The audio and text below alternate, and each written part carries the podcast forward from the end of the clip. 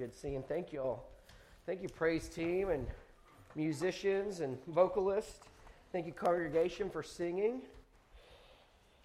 Y'all sing beautifully, and y'all help drown out my singing, and I appreciate that. Our children are being dismissed to their children's church. We can pray for them as they go. I do want to say this. This last week we hosted Family Promise, and so thankful for everybody stepping up and serving the families that were with us this week. And, of course, we want to continue praying for them as they embark upon a new church and a new host this week. Could you imagine having to go to a brand-new church each week and meet new people every day? Amidst all of the hardness that you're already facing, we can definitely lift them in prayer. This morning, as we have been able to worship, let's do this. Let's bow before our Lord. Let's humble ourselves before Him. Lord, I love you. I thank you for who you are. God, I pray and I thank you for all you are. You revealed yourself to Moses. He couldn't even see the fullness of you. He could only see that which came after. But what he saw was that you are a God who is full of mercy and compassion, faithful love, forgiveness. You're a God who is just as well, Lord. Lord, Moses was not able to see you, but Jesus has seen you. And Jesus has revealed to us more fully who you are. We thank you that you have sent your son, Jesus. Lord, we are those who look to Jesus. He's our liberating King. He's our ransom, our Redeemer. He's our example, Lord. He's our way. I pray today that, Lord, as we consider your word, we consider your son, and we reflect upon our own lives, that, Lord, you will encourage us in the ways in which we are following your son well. You will open our eyes to see where we are falling short. Lord, we pray that we would take corrective measures to adjust our lives to follow him fully and faithfully. I pray, Lord, today if there's anybody who's not following your son, Jesus, they've not surrendered to him as their liberating King. They do not know that he is their ransom, their Redeemer. That he is not the example that they are patterning their lives after, that today would be that day. Lord, I pray and I ask that you would be with me as I deliver your message. I pray that I'm faithful to the message. And I pray that you would lead, guide, not only me, but all of us as we receive your word. Help us to apply it to our lives. Or continue to apply it to our lives, Lord. God, I pray and I ask all these things in Christ's mighty, resurrected name. Amen.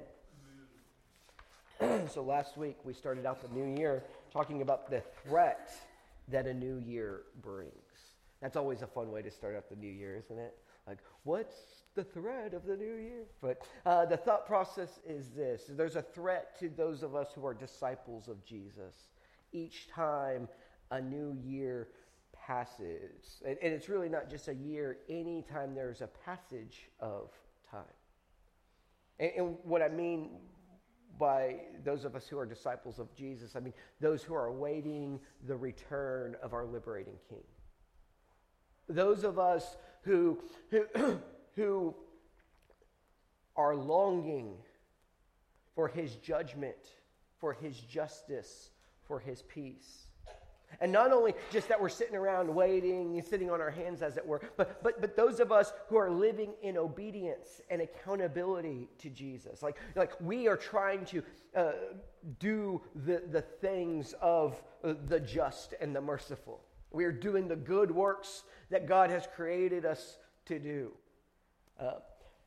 Every time ticks on, you and I are threatened when we look around and we say, I'm looking for Jesus, I'm longing for his kingdom, and I'm striving to live his kingdom now as it is in heaven, in my life. Every time we who are doing that, time keeps rolling in this world. In this world that is rebellious to King Jesus. In this world where if you look around, you could say, hey, listen, the arrogant are being blessed. The wicked go unpunished. Justice is not yet. Peace. Have y'all ever seen the Romeo and Juliet? Peace. I hate the word, right? That's what our world looks like. It looks like they just hate the word peace. We are threatened. We who are waiting for Jesus, we are threatened to say, what's the use? What's the use? We found this in Malachi chapter number 3. This was exactly what God's covenant people then and there had in their hearts. In Malachi chapter number 3, verses 13 through 15, God says, hey, you've spoken harshly against me. And they said, when did we ever say anything against you, God? He said, you said it is vain to serve me. And why did they say it was vain? To obey his commands and to be accountable to him. They said it was vain because the arrogant are blessed, the wicked go unpunished. They said it even looks like people are challenging God, saying, punish me, and they still don't get punished. And so you and I, we have to think about this. We who are looking for King Jesus, when we do not see the kingdom coming, as it were, it threatens us to go, what's the point? Now, we can think about this in like broad abstract terms, and we can think about it in like concrete terms. And one example that I could say that we all have experienced at some point in our life is when we've tried to do diet or exercise. And after a few weeks, you don't see a whole lot of fruit for your labors, then you might go, what's the use? Why do I stop eating cookies? And why am I getting up early in the morning? But then we can also think about it in like actual like terms with real people in your lives. People who you've sacrificed and you've served for. I know there's a family in our church right now who's opened their home to other people. And just found out that just a week ago, like these people have lived with them for months, and they've been trying to help them get established and on their feet. And they got into the family, the wife's purse. That makes you go, what's the use? Are we tracking with that, right? But so we saw this in Malachi chapter number 3, but then in our Tuesday devotional, we pointed out that Paul is addressing the same sort of thing in Galatians chapter number 6. In Galatians chapter number 6, Paul he begins in verse number 7. He says, "Be not deceived; God is not mocked." He says, "Whatsoever a man sows, that shall he reap." He says, "For the one sows to the flesh, and they shall reap of the flesh; they shall reap corruption. But the one who sows to the Spirit shall of the Spirit reap life everlasting." Paul is looking at the same sort of thing that the people of Malachi were looking at. Is there justice? Are we going to get a harvest for what we are sowing? Is my good, all the good that I do, all the love that I give, all the sacrifices I make, is it going to bear fruit? And not only that, are all those who are bearing corruption? Talk to somebody else today. They were at a funeral yesterday for a 32-year-old girl who overdosed.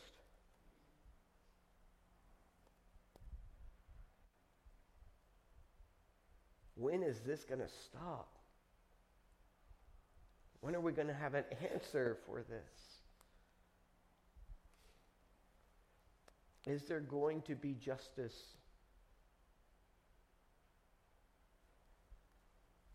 Paul says yes. And then Paul gives this word of encouragement. Let us not be weary in well-doing. For in due season we shall reap if we faint not. So last week we talked about the threat. We talked about how do we stand against this threat. If this threat is real, and it is a real threat, I believe. I see it in my life. I see it in practical ways. I see it in theological ways. If this is a real threat in my life, then how do we stand against it? Well, we said you don't compare yourselves to other people. In Malachi chapter number 3, what you find is that they're comparing themselves to other people. Hey, we're over here being good and accountable, and they're over there being wicked. They're comparing themselves to other people. You and I, we will always fail in the comparison game. Here's the fact. I will always think myself better than you. At times, I will also find myself worse than you. Whenever I'm better than you, then I can be proud and I can deny all my wrong.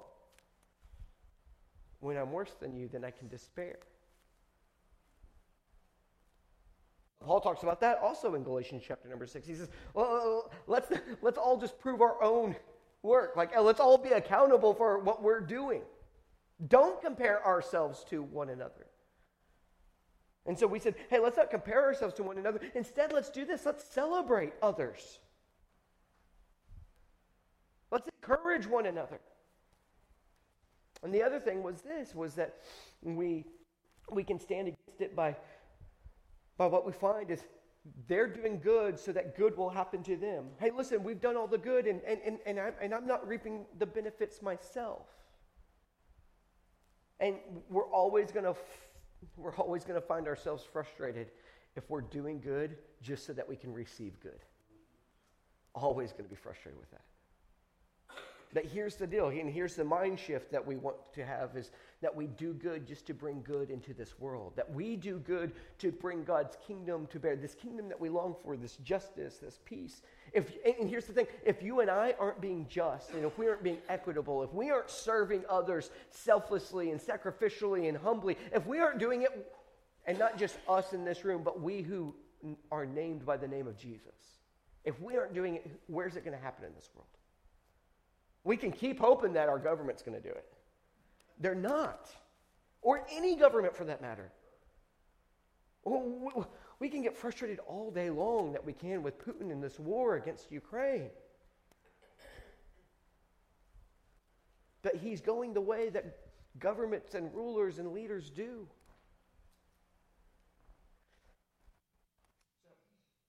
That's the threat. That's how we want to stand against this.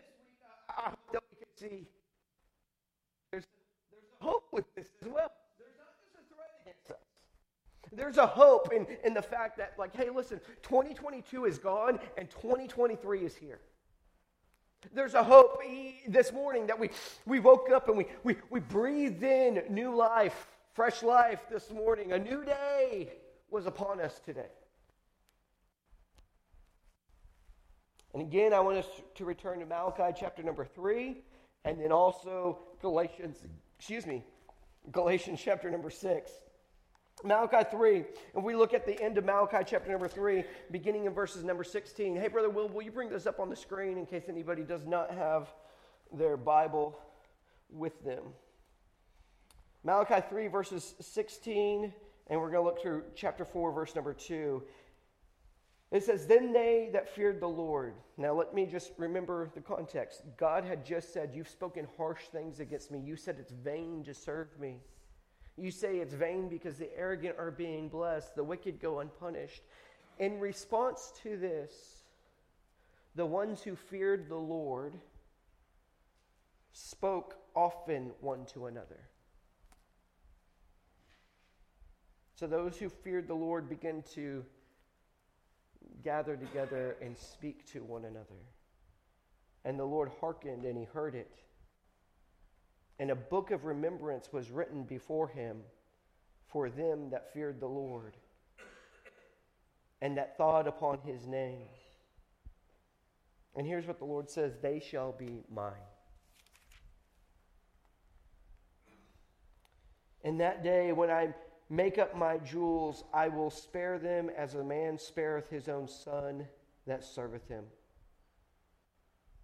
Then ye shall return and discern between the righteous and the wicked, between him that serveth God and him that serveth him not. For behold, the day cometh that shall burn as an oven, and all the proud, yea, and all that do wickedly shall be stubble, and the day that cometh shall burn them up, saith the Lord of hosts, that it shall leave them neither root nor branch. But unto you that fear my name shall the Son of Righteousness arise with healing in his wings, and shall go forth. And you shall grow up as calves of the stall, and you shall tread down the wicked, for they shall be ashes under the soles of your feet. And the day that I shall do this, saith the Lord of hosts. Galatians chapter number 6. Let us not be weary in well-doing, for in due season we shall reap if we faint not. So therefore, as we have opportunity, let us do good unto all men, especially unto them who are of the household of faith.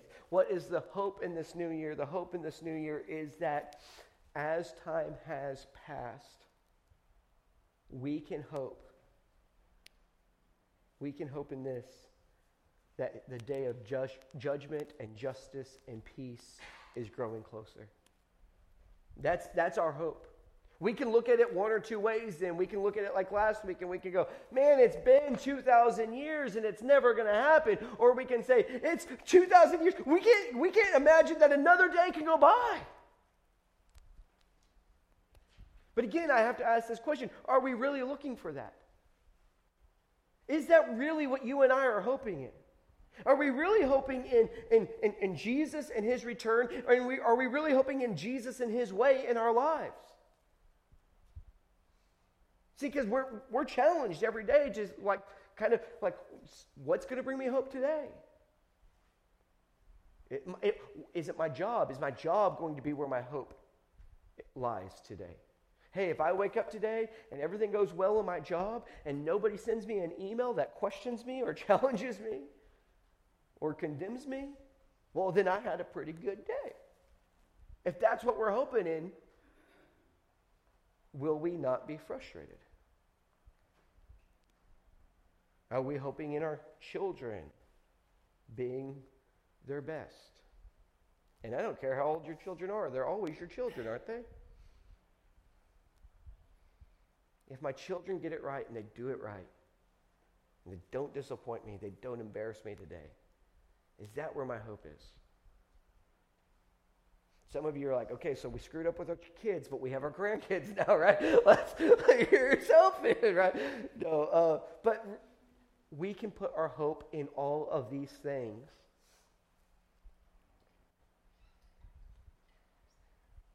Are you putting hope that, hey, listen,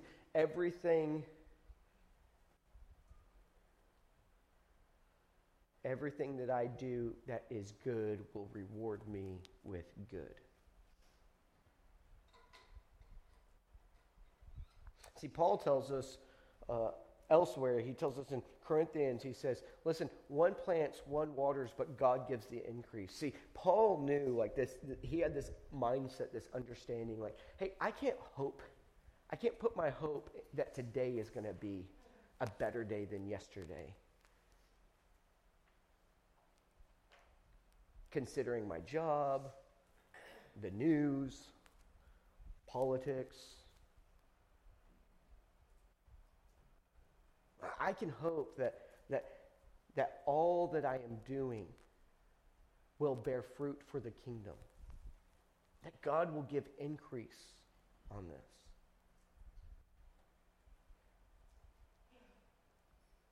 So, our hope must surely be that God will bear fruit the good that you and I are doing.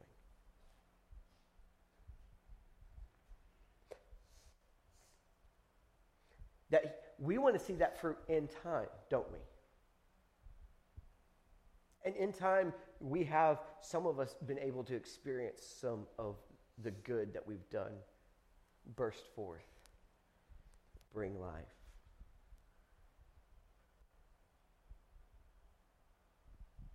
Here's the deal. What we are hoping in is not the work that you and I do. Our hope has to be in the work that God will do. See, in Malachi chapter number 3, the Lord says, behold, he says, they shall be mine. And he says, behold, the day shall come. The day shall come when he will execute judgment.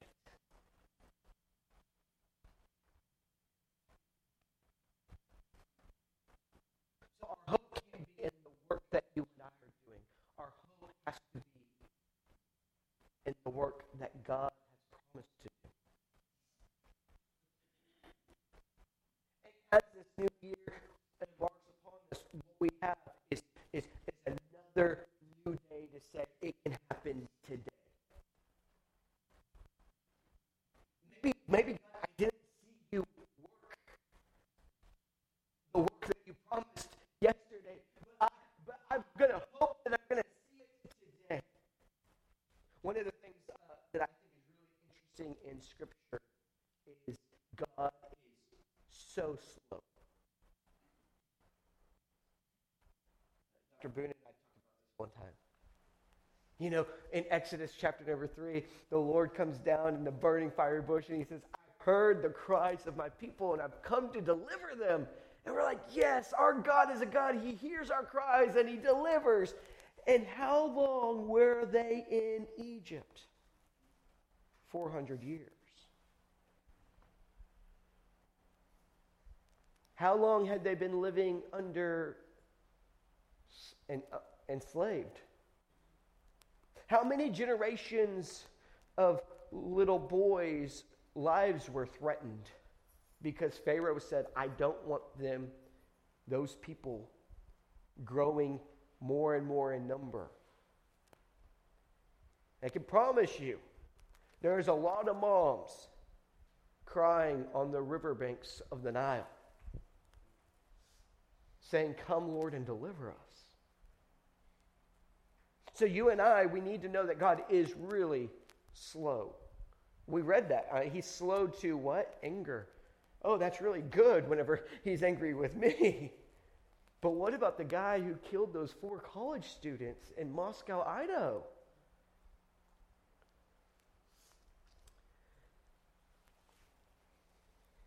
But God gives us hope that he will act because he did act in Exodus. God gives us hope that he will act because he did act in Jesus. You know, there's this moment in the text in Malachi whenever it says, listen, there's going to be a day that comes whenever there will be a discerning, a distinguishing, a separation between the righteous and the wicked. And here's the deal. The only reason why you and I really have hope that we are righteous is not even because of the work that we do.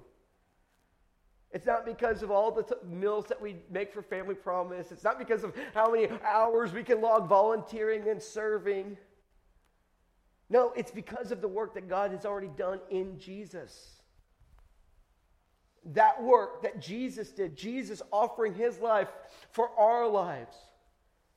That work in which Jesus said, I'm not going to treat you like y'all are treating me. I'm not going to enact retribution against you. I'm going to offer mercy to you.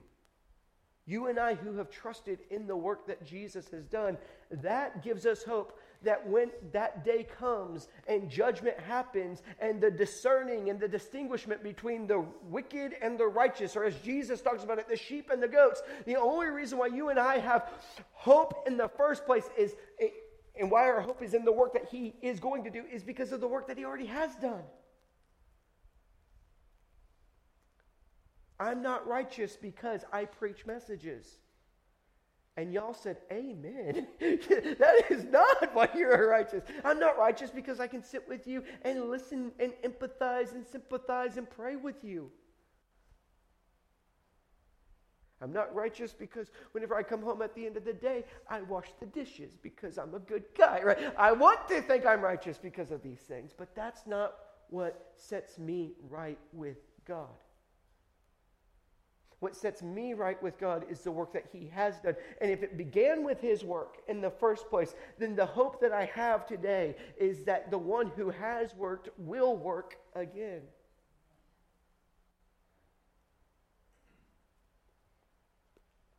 And we can look at every new day as a new day in which he still hasn't worked. Or we can look at every new day like a day of saying, maybe his work is going to bear fruit today. I'm hoping that he who has begun a good work in me will perform it today.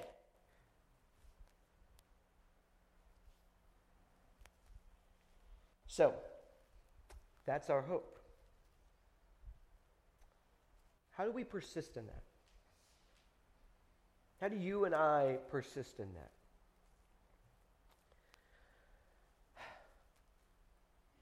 From the text, I'll show you in a minute. I believe we persist in it. In committed community where there's accountability. See, you thought maybe for a second that it was going to come down to you and you bearing it on your shoulders all by yourself, but that's not the plan. That's never been the plan of God. God's plan was never like, hey, John, let me see if you can bear all of this by yourself. Never going to be the plan. In fact, what we find in Genesis is God looks and he says, it's not good for man to be alone.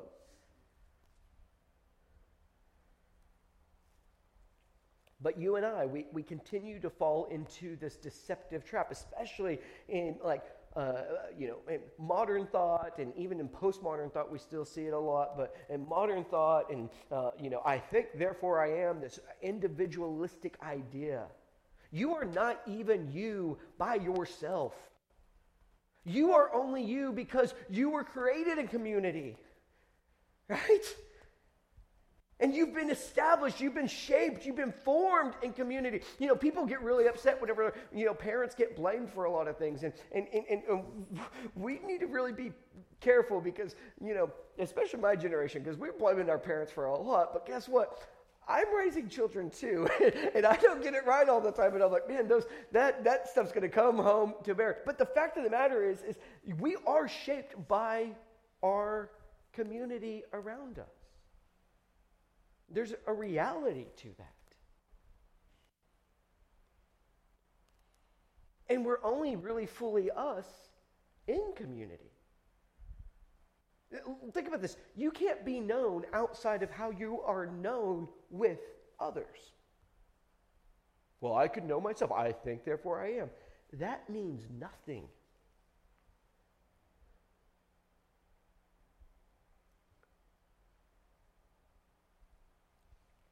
So, in the text, we see this. Malachi chapter number 3. Then they that feared the Lord spoke often to one another. The ones who feared the Lord got together and said, we don't want to be the ones who fall to the threat. So they got together and they begin to speak often one to another. Now, at this point, my imagination is allowed to be opened, because the text doesn't tell us what they said. The text tells us that they began to speak to one another. It says that the Lord began to pay attention. The Lord leaned in and listened and paid attention, and that the Lord began to write down a scroll, a book of remembrance for all those who feared him. And the Lord gave a promise and said, these are the ones that are going to be set aside as the righteous whenever that day of judgment comes. The Lord peered into their community, and we don't know what they said, but I would imagine they begin to be committed and accountable to one another. They begin to encourage one another. They begin to remind each other about the law. I bet whenever one of them came in frustrated and they said, my stupid boss sent me this email today. He never even thinks that I know what I'm doing. none of y'all got those emails? Did you send that email? Y'all, don't, come on.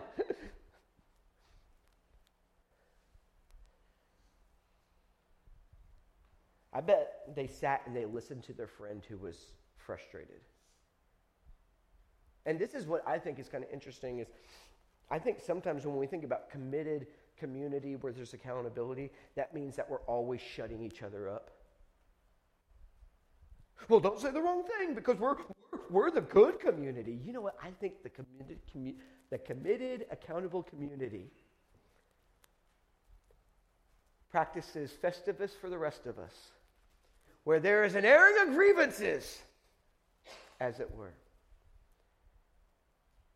And they understand, hey, we're the people that you can share your burden with. What's interesting, too, is in Galatians chapter number 6, Paul starts out with bearing one another's burdens. But you know what I think you and I think accountability looks like a lot of times is just don't tell me any of your bad stuff.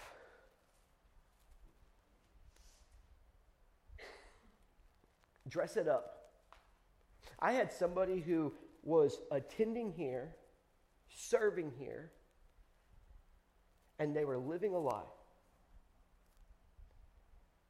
And whenever I addressed them on this, and I said, hey, listen, I love you. Let's bring this to the light. They said, well, you know, we do that thing that we do at church where we put on our mask. I said, that's not this church. And so they were confused about it. They had worshiped here for 4 years, and they were confused about it. If you're confused about it, don't be confused about it anymore. This is not the place to wear a mask. See, a committed community where there's accountability, and somebody says, my boss sent me this email, and this is how I feel. I believe if we are going to be a good community, we will speak often with one another, and we will hear each other. And sometimes you don't even have to say anything, do you?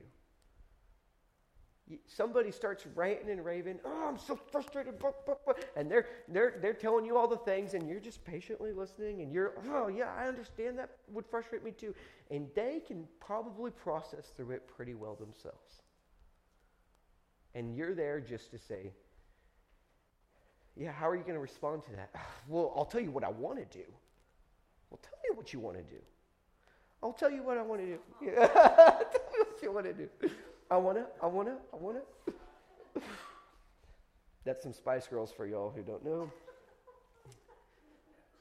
I really, really want to. All right. Guess what?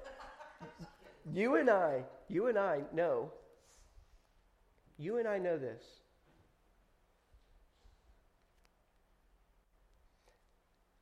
That they'll go, I want to do this. And they'll tell you, and you'll go, and your eyes will get big, and your jaw will drop, and you'll go, you want to do that? They'll go, yeah, but that's not right. Now, if they come in and they go, and I want to do this, I'm going right now. That's whenever you like grab them and you like bring it back and you make. I have to slap them in the face a couple times, you know, like to think about Still Magnolias, right? I need to slap somebody. Slap Weezer, you know, like you might need one of those moments. But they spoke often to one another. They were in committed accountability with one another. Their names could be listed together because there was a recognized, identifiable community. Paul, when he says, be not mocked. What a man sows, you know, God is not mocked. What a man sows, he will reap. He gets to this point and he says, now, okay, y'all, you heard this? You heard this? Now let us. Now, come on, team. Let's not grow weary. I love the collective there. See, I told you, in the text, I see that the way that we persist is in a committed community where there's accountability. And what Paul is saying is, hey, come on, gather. Who's going to stand with me? Let us not grow weary in well-doing. Paul didn't say, hey, you, don't grow weary in well-doing. He got right next to his brothers and his sisters. He says, come on, come on. I might fall too. I'm weak too. I look around and I go, where's the justice? Where's the equity? Where's the transformation? Where's the fruit for my labors? I'm right there with y'all. It's hard. Sometimes I want to throw in the... Sometimes I want to say, what's the use? So let's get together. Let's all get together. And let's make sure that we are all committed to this. Are we all committed to not growing weary and well-doing? Right? Are we all going to hold on to the same mindset that the hope that we have is not the work that you and I are doing? Right? Look, if we get it all right, and we talked about this a little bit last week, if we get it all right as a church and we're doing all the things well, and people still go to the other churches,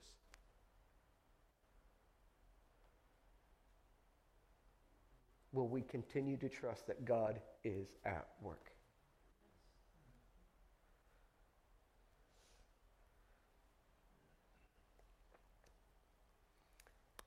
Can we hope that in due season, the work that He is doing will manifest itself? The work that He has promised to do will actually be performed. See, I can't do this, nor can you do this without us doing this.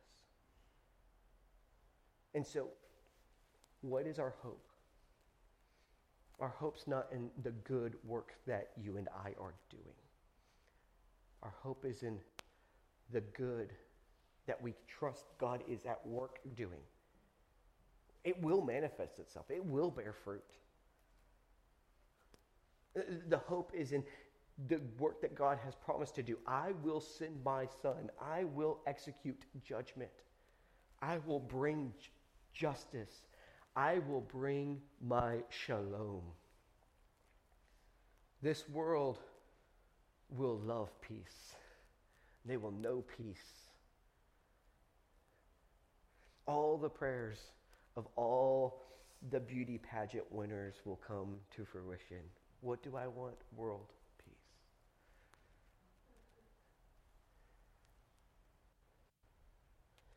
That's our hope, in where I believe you and I will persist is whenever we commit together